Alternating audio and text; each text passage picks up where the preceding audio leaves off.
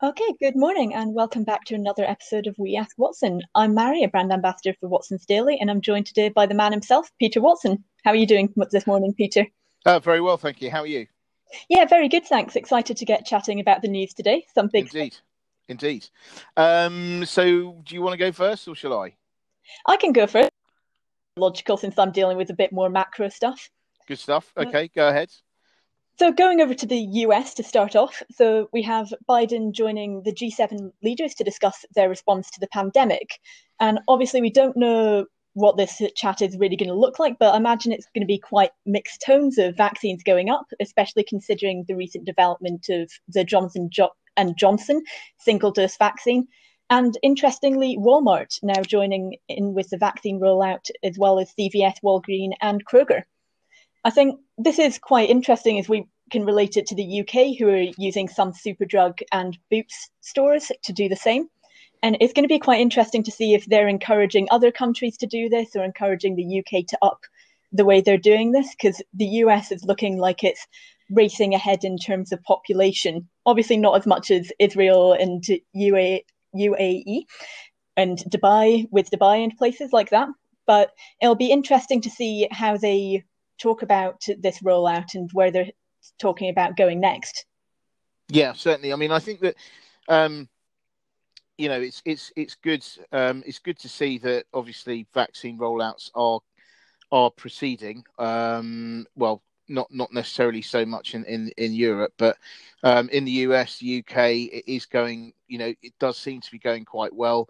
Um, obviously, the the great advantages of having, say, Walmart and Kroger and, and the like um, being involved in the rollout is, I think, is is a great thing because they just reach places that you know some that are that can be difficult to reach, and also um, a, a, lot of people do have to go shopping. Um, and I mean, I was reading there was something in the, the, you know in the in the FT I think it was um, today, which was talking about there was a a lady, and this is in America, um, saying she, li- she, lives at the top of a mountain. this quite, sounds quite amazing. Lives at the top of a mountain, um, and only comes down once a week just to do shopping, and then goes up again. Um, and um, and you know, it's it's a real you know it's a real nightmare. So actually, for someone like that, uh, there's and you know presumably that place is not particularly w- well furnished with um, doctors and dentists and such like. I mean, I think it's really great because it just means that you can get more coverage with relatively little effort, I guess. Um, so, I mean, I, I, think that's a good thing. And um, obviously, if G7 countries can can try to pull their their expertise together, I think that's a good thing. Yeah, I think it's about how it looks as well. I think people are more likely to trust the vaccine, more likely to be enthusiastic about getting it. Maybe if it's coming from somewhere that they know, so it's not the intimidating going to the doctors to get the vaccine or going to this random warehouse where they're doing vaccine vaccinations instead yeah, of yeah. going to Walgreen or yeah. somewhere that they would go anyway. So I think that can only be a good thing. Well, that's right. I mean, the other thing, of course, in America with Walmart, I mean, of course, you, what you could do is you can pop into Walmart, do your weekly shop, buy a gun, and get vaccinated, um, and you know, all all using the check from the government. Um, absolutely brilliant. I mean, you know, you you could kill many, or quite literally kill many birds um, with with one stone there. Um, but just uh, a typical day in America, that. yeah. Well, certainly, certainly, that's what it seems to be. But um, but anyway, no, I think I think it's it's good, and um, uh, it will be interesting. I actually, to be honest, most of the time, um, most of the stuff they discuss at the, the G7 is actually quite boring. Um, but I think this time might be quite good because, if, especially if there's like um, interaction and different ideas being swapped about how um, you know how rollouts how how rollouts are going and um, what works and um, you know and what doesn't etc. So I think you know it, this will probably be bit, a bit more of an interesting one than it normally is. Yeah, I think it's going to be interesting seeing some of the questions that are asked and whether the US takes a critical stance to it, especially with Canada saying mm. that they're promised to vaccinate everyone by September. And that's looking very optimistic at the moment. Yeah. They've only vaccinated about 3% of yeah. their population. So yeah. it'll be interesting to see what stance the US takes. If it's more, I'm willing to offer these suggestions, this is how we can all do this together, or they take yeah. the stance of, well, we were doing terribly, but look how we're doing now, especially since it's Biden's first meeting with Yeah, them. yeah, no, fair enough, fair enough. I think um, you know um, Israel could could uh, could definitely ship over ship over some vaccines at a, a, nice little profit potentially um, to the Canadians, but, I, but I'm not sure. We'll see. Um, okay, well that sounds good. Um, I mean, I'll just I'll just move on then to the the, the next thing, uh, which I think is interesting, which is um, private equity firms looking at buying. Um, you know, looking at uh, the UK stock market for potential candidates in which they can plough their vast um, hordes of cash um, at the moment. So um, the background to this is that US um, stock markets have absolutely motored, um, whereas UK stock markets much less so. Specifically, the FTSE 100 and, and the FTSE 250. So you've got the, I guess you know, j- just to keep in mind, the FTSE 100 um, actually has lots of companies which make a lot of their money actually outside the UK, whereas the FTSE 250 is more of a um, tends to have more of the larger UK focused uh, companies. But anyway, um, with regard to that, it's interesting. You've got you've got private equity firms. They may well have made money in their investments in the US, um, and and now they are looking at the UK. And I think that the UK markets have lagged um, those of the US, and I think that some of the reasons for that there's been a, two main reasons. One is is, is coronavirus, obviously, because we have been um, the economy that suffered the most um, in terms of GDP impacts and stuff. And I guess a lot of that is to the fact that we are so massively exposed um, to the services sector, you know, the services side of the economy, um, which makes up 80% of GDP. Um, but uh, the other reason, of course, is the uncertainty for Brexit. Now, mm that has been a cloud that's been hanging over us for quite some time. Um, and I think that um, the fact that a deal of, of sorts got done on Christmas Eve um, has meant that you know a lot of places, a lot of investors will feel at least there is some kind of certainty. Now, I mean, we do know that that that that not all the details have been hammered out, and there's still problems and all that kind of stuff. But um, there is something there um, and that cloud has now largely cleared. So what what it leaves now that these clouds are parting, um, and you you see these these you know private equity see these markets that have essentially underperformed.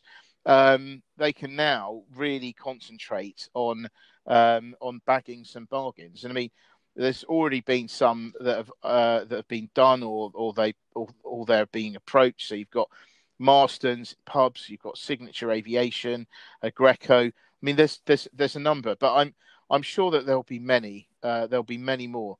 I mean, to the extent that I think that maybe this year could potentially be um, the year of of private equity um, and possibly 2022 could be the year of IPOs because I think this year, for instance, if you picked up a, a pub chain as a as a private equity uh, house, you would not necessarily want to IPO that this year because you know you, you probably want to see more of a recovery.